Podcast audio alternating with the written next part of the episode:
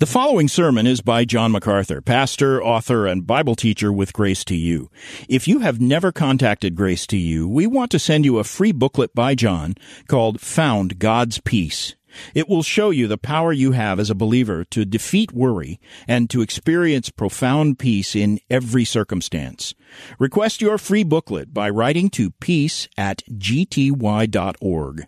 That's peace@gty.org. This offer is good in North America and Europe through December 2021. And now, unleashing God's truth one verse at a time, here's Grace to You Bible teacher John MacArthur. This morning, as we come to the revelation of God in His Word, we are drawn back to 2 Corinthians chapter 4. 2 Corinthians chapter 4. We have been over a number of weeks now talking about the fact that there are two kingdoms in the world. There are two rulers in the world. There's the kingdom of light, ruled by Christ, who rules by the power of His Spirit through His church by indwelling believers. And there is the kingdom of darkness, ruled by Satan, who by his demons and human agents, and by the influence that he has on the human heart, rules the world that is passing away. Jesus said, "My kingdom is not of this world." The kingdom of this world is evil and headed for hell. However, Jesus said, "My kingdom is present in this world." It is the kingdom of righteousness, and the folks who are in that kingdom are headed for heaven.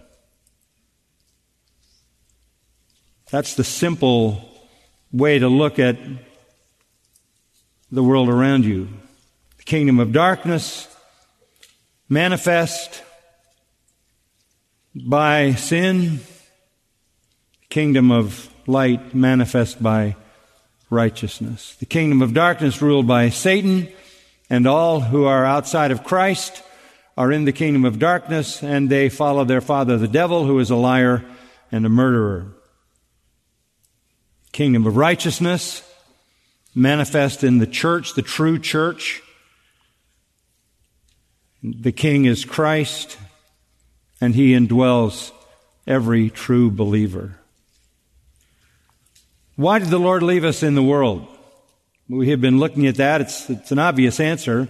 All who are in the kingdom of light are commissioned to shine the light of the gospel into the darkness so that the Lord can redeem His elect people.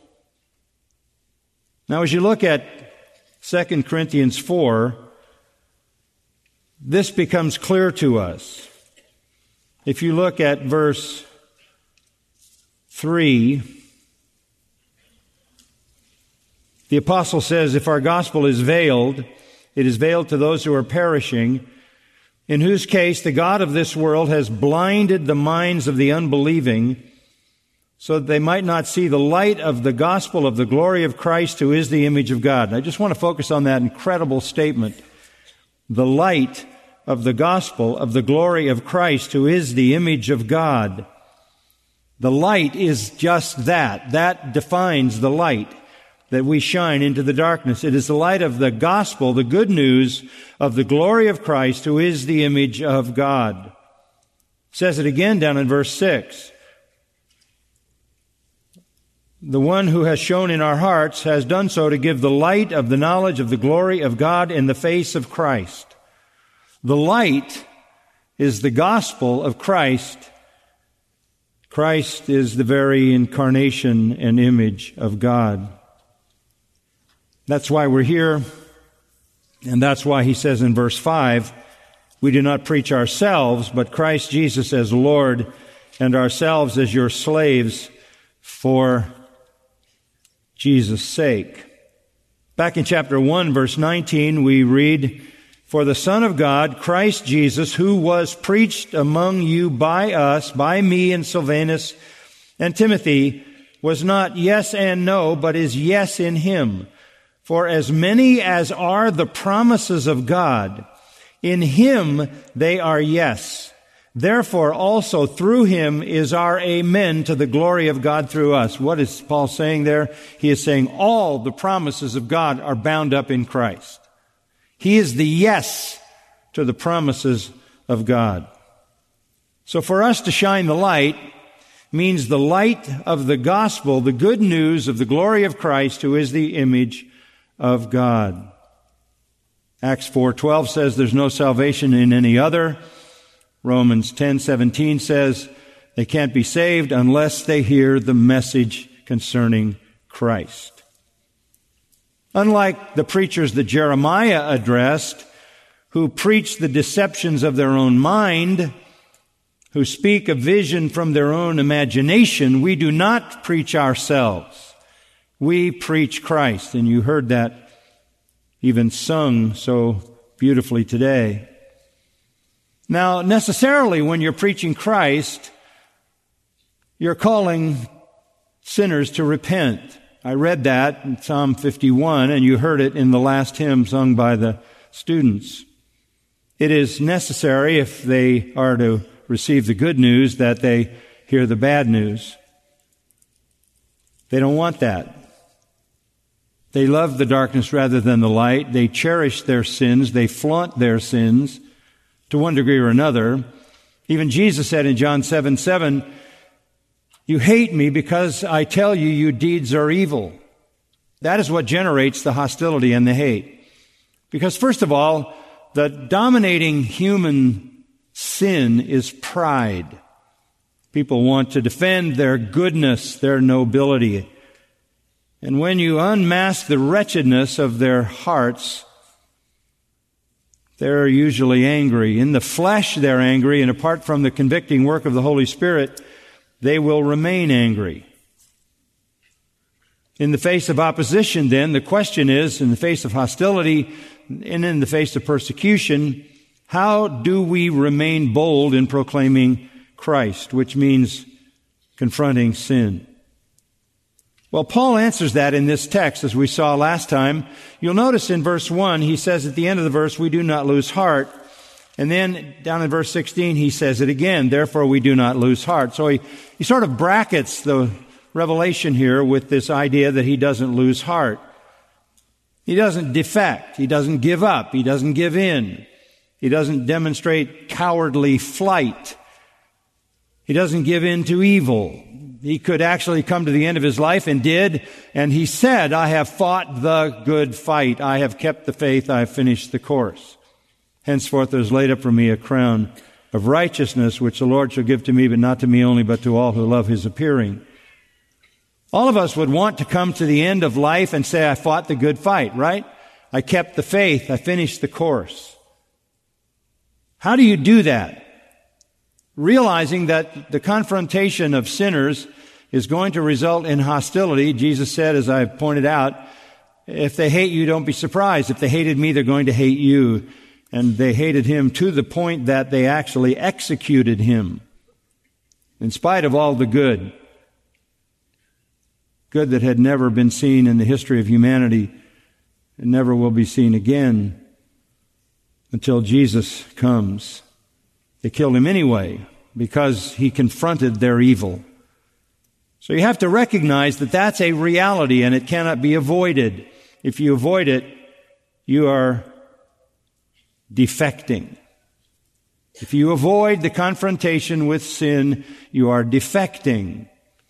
Now it is to be done with love, graciousness, mercy. The very kindness of God is extended in salvation to the sinner, and we have to bring that message in that same fashion. Now, what kept Paul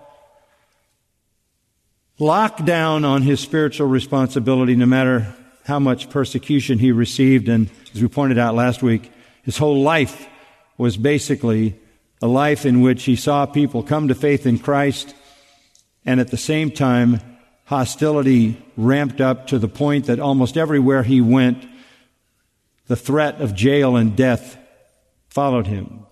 In fact, he says a little later in this very chapter, verse 12, "So death works in us so that life can work in you." I live every day on the brink of execution at the hands of people who hate the gospel so that I can get the gospel to you so that you can believe. So how do you have that kind of bravery? How do you have that kind of courage? It comes from convictions. It comes from down inside related to the things that you believe that are non-negotiable. And we've been looking at those, and today we'll take a few of them. I don't think we'll finish the chapter. But I just want to remind you of the first one. The first thing that was a conviction, a certainty in Paul's mind was he was certain about the superiority of the new covenant. In verse 1, since we have this ministry. What ministry is he talking about? The one he just described in chapter 3. You go back to chapter 3 and you look, for example, at verse 7. He describes the old covenant, the law, as the ministry of death. In letters engraved on stones, it had glory so that the sons of Israel could not look intently at the face of Moses because of the glory of his face, fading as it was. If there was glory in the law, which only condemned, how will the ministry of the Spirit fail to be even more with glory? For if the ministry of condemnation has glory, much more does the ministry of righteousness abound in glory. So he is saying the new covenant in Christ has far more glory than the old covenant law. He had no, this is important, he had no hesitation regarding the truth of the gospel. That's where everything starts. That's why we make such an issue out of you understanding the gospel. You must understand it. You must believe it. You must understand its superiority and its absolute uniqueness and excellence. He knew as a former Pharisee who had lived in extreme bondage to the old covenant, and that, of course, didn't save him, it only condemned him. But he knew what it was to live at the most extreme level under the law, and when he came to Christ, he found that the righteousness of God, a free gift to him by faith, far surpassed the bondage of his effort at self-righteousness. I think it's true to say that the people who have been delivered from the worst are more likely to be eager to talk about the best. Many of us kind of grew up in a Christian family where we were delivered from our sins, but not in the way that someone is delivered who has lived virtually a lifetime in lies and error and bondage. I think it's true to say in the church, the people who have been saved from the most, as Jesus said, are the most thankful and likely to talk the most about the glories of the new covenant. For the rest of us, we have to gain that conviction, not from our own experience, but from what we know about the truth. So Paul had certainty about the superiority of the new covenant.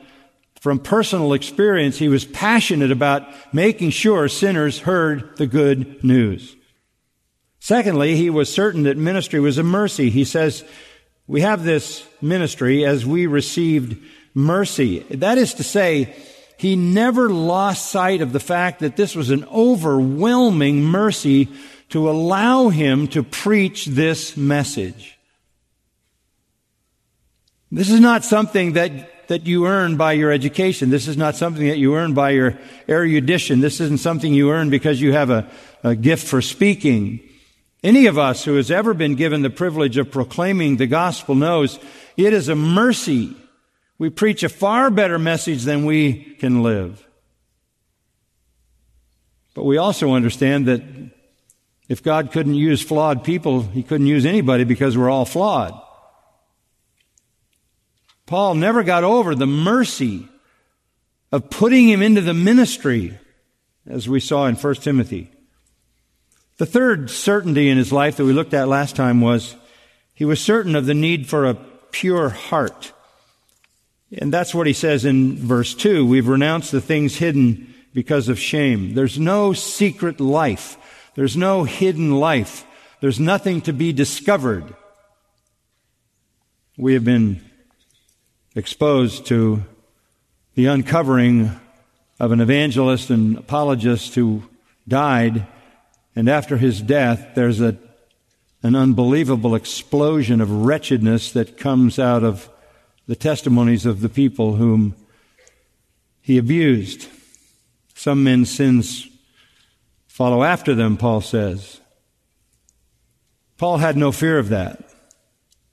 No fear of that. No fear of a post-mortem episode where the truth would come out, because he had no hidden life of shame. He said his conscience was clear and he was winning the spiritual battle on the inside. And if you want to be useful to the Lord, you need to be a clean vessel. And we saw, fourthly, that he was certain of the duty to accurately preach the word. He says, not walking in craftiness or deceptiveness or adulterating the word of God, but rather by the manifestation of truth, commending ourselves to every man's conscience in the sight of God. Not walking in craftiness or adulterating the word, that's the negative, but by manifestation of the truth, that's the positive. He was commending himself even to the unbelievers and in the sight of God. That brings us to a fifth point. The apostle was certain that salvation is the sovereign work of God, and this is where we stopped last time. Paul was certain that salvation is the sovereign work of God. Immediately in verse 3, he says, and this is so helpful to us because we're asking the question, so we have a pure life, so we're faithful in handling the Word of God, proclaiming the truth, commending ourselves to every man's conscience in the sight of God. Why don't we have results? Why don't we get the results we want? Paul immediately says, and even if our gospel is veiled, it is veiled to those who are perishing, the category of people who by nature are perishing. Those who are perishing. To them, he says in 1 Corinthians 1:18, the gospel is foolishness. It is not understandable, 1 Corinthians 2:14. The natural man understands not the things of God, they're foolishness to him. It's incomprehensible because the people in the category of the perishing, those who are on their way to hell, are by definition dead in trespasses and sins. They have no mechanism to respond to the truth. Further, not only are they perishing, but the God of this world has blinded the minds of the unbelieving. The very category of perishing is a consistency or a state of blindness. But he adds a kind of double blindness, a satanic kind of blindness, so people can't see the light of the gospel of the glory of Christ, who is the image of God. So this is the resistance we have. They resist us because they're offended. They resist us because they're bound in death. They resist us because they're satanically blinded. Romans 11:8 says, God gave them a spirit of stupor, eyes to not see not, and ears to hear not. They can't see. The light of the gospel of the glory of Christ, who is the image of God, they can't comprehend. They are stone blind. Just to comment on that phrase, the light of the gospel of the glory of Christ, who is the image of God. Christ has glory as the image of God, right? He has glory. He shares the glory of the Father. Hebrews 1, he's the exact representation of the Father, the image of the Father. In him all the fullness of the Godhead dwells bodily. He is the fullness of God's revelation. John 1:14, the Word became flesh and dwelt among us, and we saw His glory, and it was the glory as of the only begotten from the Father, full of grace and truth. So He has glory in His incarnation as God. He has glory as the image of God.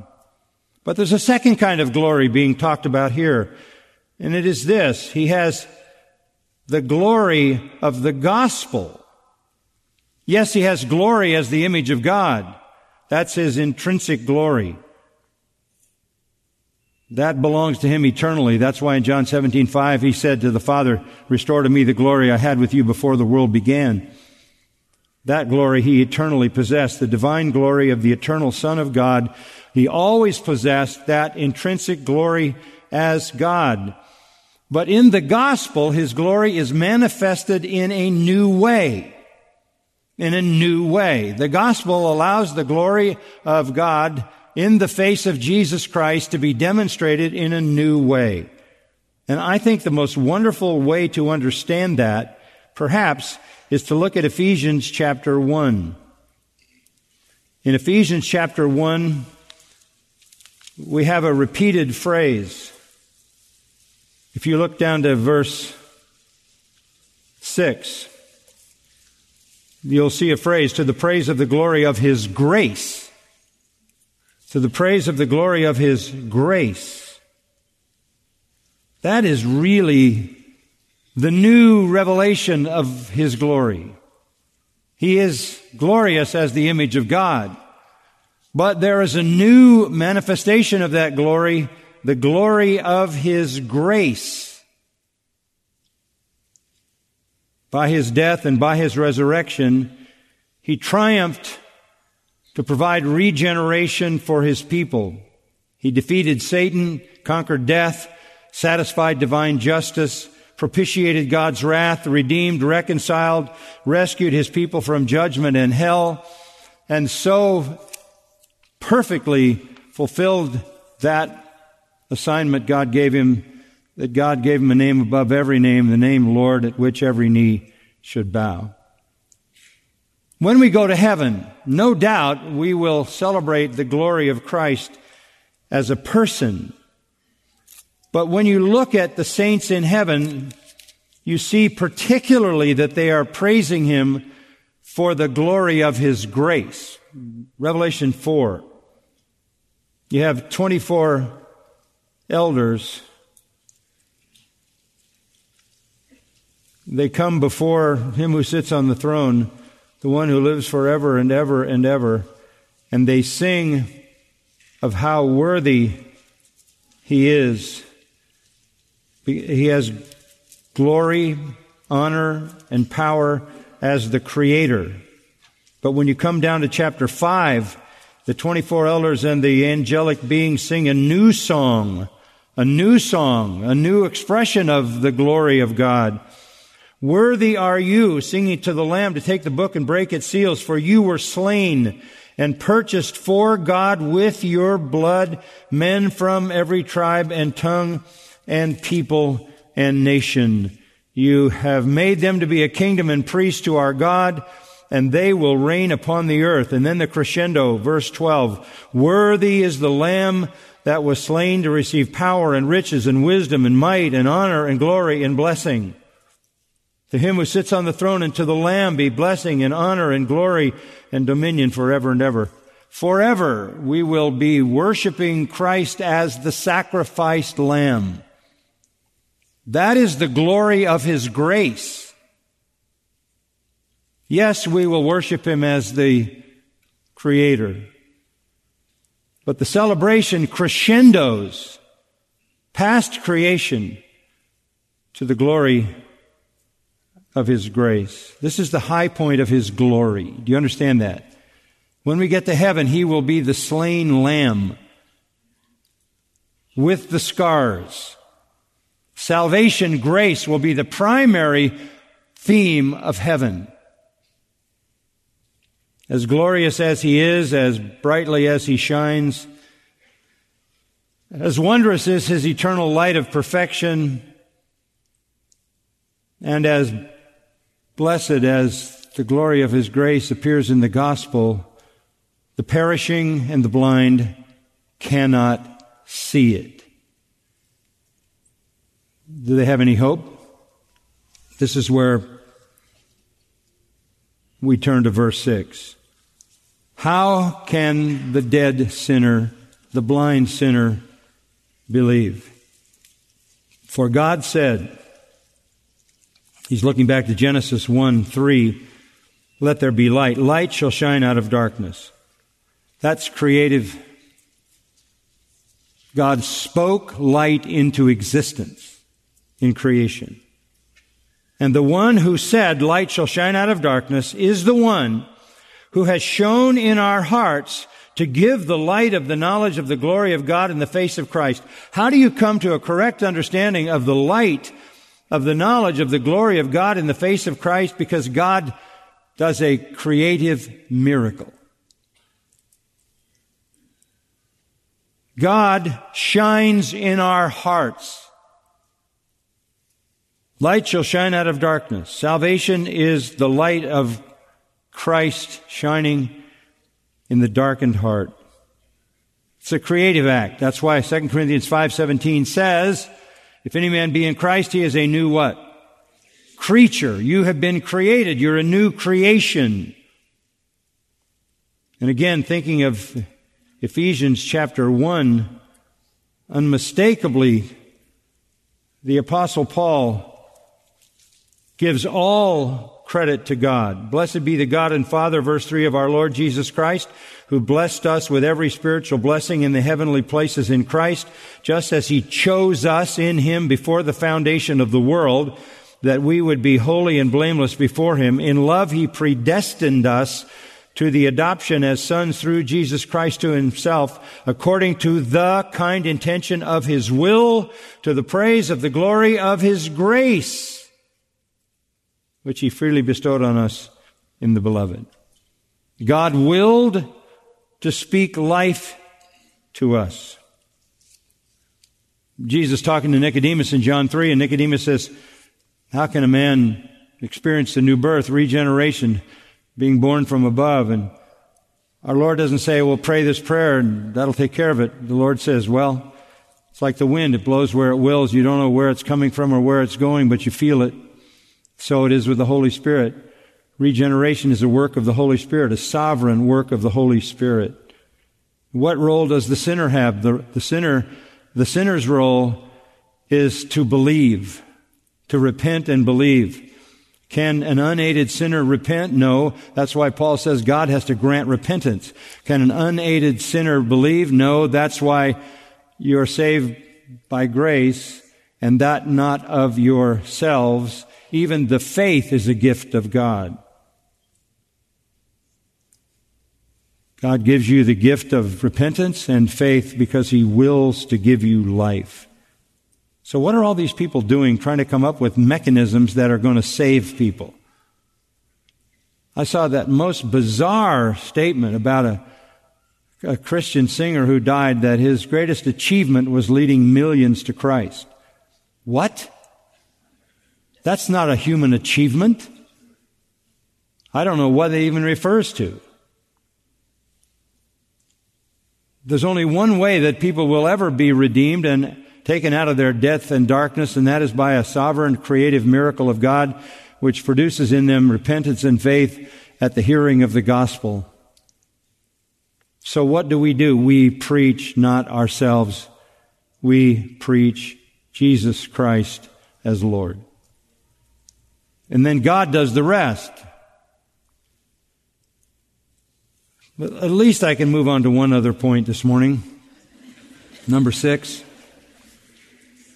We're just slaves. He ends verse 6 by saying we are doulos. Or rather, verse 5, we are doulos. We are slaves for Jesus' sake. We're nothing more than that. We're slaves who have been given the responsibility to deliver the truth. God does the saving. And that introduces us to the next conviction. This is conviction number 6. Paul was certain about his own insignificance.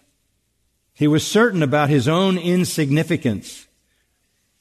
And the contrast is just extreme.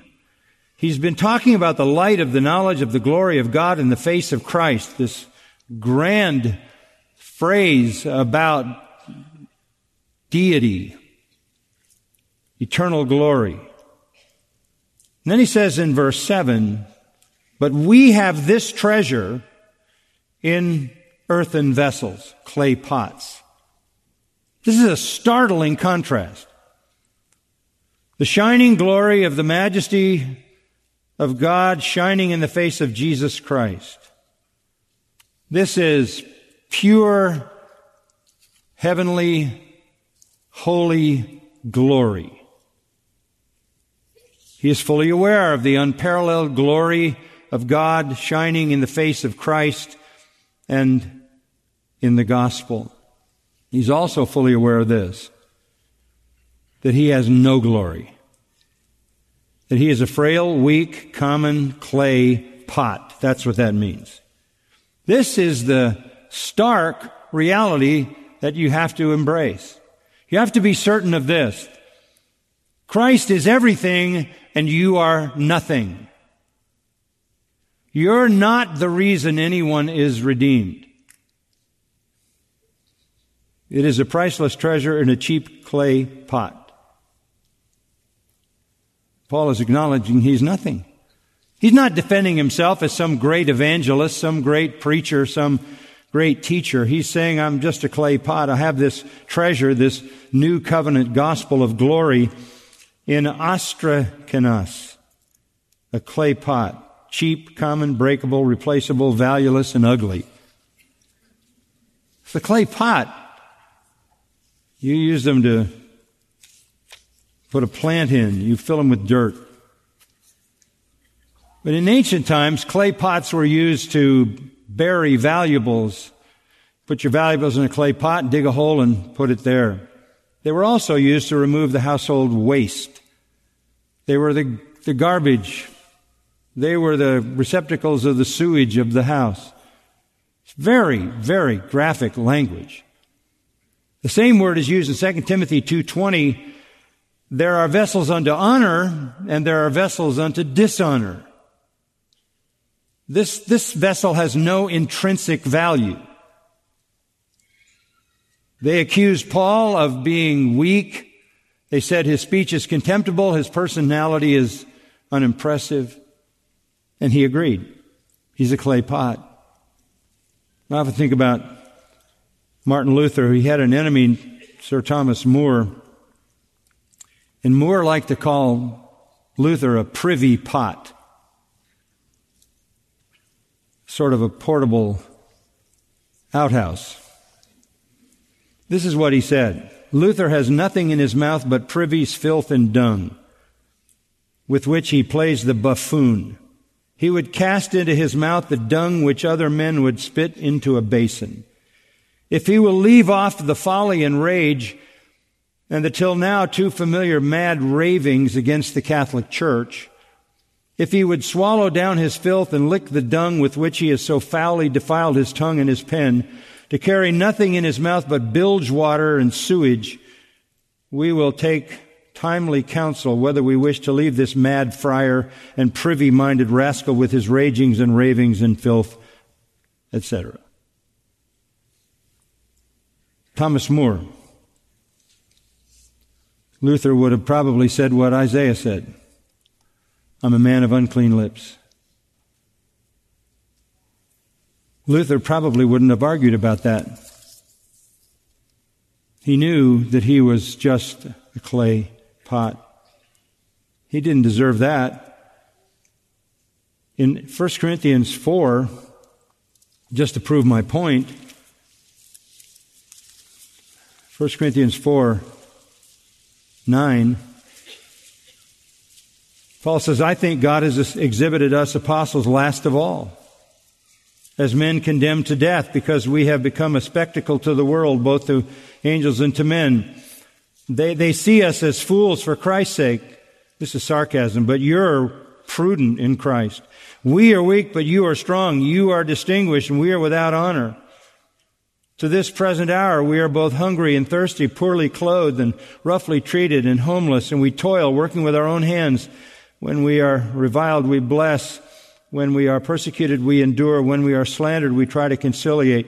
And then this, we have become as the scum of the world, the dregs of all things. Scum and dregs is what's left at the bottom of the garbage after you've dumped it out. It's the crust on the bottom of the container, the lowest, most degraded thing possible. Paul is saying that's how we are considered, and in reality we admit we are clay pots. Peter, in writing to leaders in 1 Peter, says, humble yourselves. Humble yourselves. The point of this is that the power of the glorious gospel is not the product of human genius or technique. It's not the container. It's the glory of the truth, right? We're just weak, common, plain, fragile, breakable, dishonorable garbage buckets. But this amazing thing, our weakness does not prove fatal to the gospel cause, because the power doesn't depend on us. It doesn't depend on us. It depends completely on God. Go back to verse 7. We have this treasure in earthen vessels, clay pots, so that the surpassing greatness of the power will be of God and not from ourselves. The weaker the pot, the more powerful the gospel. Paul was faithful to the end because he didn't overestimate himself so that he thought himself to deserve better than he got. He knew his ministry was a mercy. He was concerned about the purity of his heart. He was concerned about the accuracy of his teaching and preaching. He knew the results depended on God. And he knew he was just a clay pot. Those are the convictions that sustained him to the end, where he could say, I have fought the good fight, kept the faith, finished the course. Let me just sum it up in a simple statement. Your ability to be faithful in proclaiming the gospel all through your life is built on your convictions about the gospel. Do you believe it is the unparalleled truth? Have you lost sight of the amazing privilege of proclaiming it, that mercy of all mercies, letting you be a spokesperson for God? Have you guarded your purity? Can you proclaim the word accurately? Are you humble enough to recognize that all results come from God and that all He asks you to do is deliver the truth and He'll take care of the rest?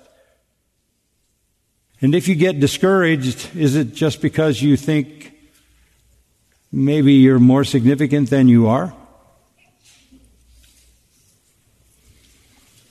Well, we have much more to go, as you can tell, because there's a half a chapter left. We're going to leave that for next time. Let's bow in prayer. Father, we come again asking that you would do a work in our hearts today, that you would bring us before the shining, blazing light of the glory of the gospel of Christ.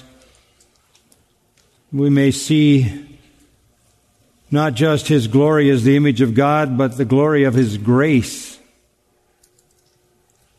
a glory that embraces us. His glory as the image of God would have burned us to cinders. Even Moses couldn't look at the glory of God without disintegrating. But we can look at Christ and at the glory of His grace, because in that grace is forgiveness and access and a covering of righteousness. We want to be the people that you desire us to be. That's our only heart's desire. You've been listening to John MacArthur, Bible teacher with Grace to You. For free access to all of John's lessons and a listing of study Bibles and books available for sale, visit Grace to You's website at gty.org. John MacArthur and Grace to You reserve all copyright protection under applicable law. Our copyright policy is available at gty.org, and it includes instructions for and limitations on duplicating this digital file.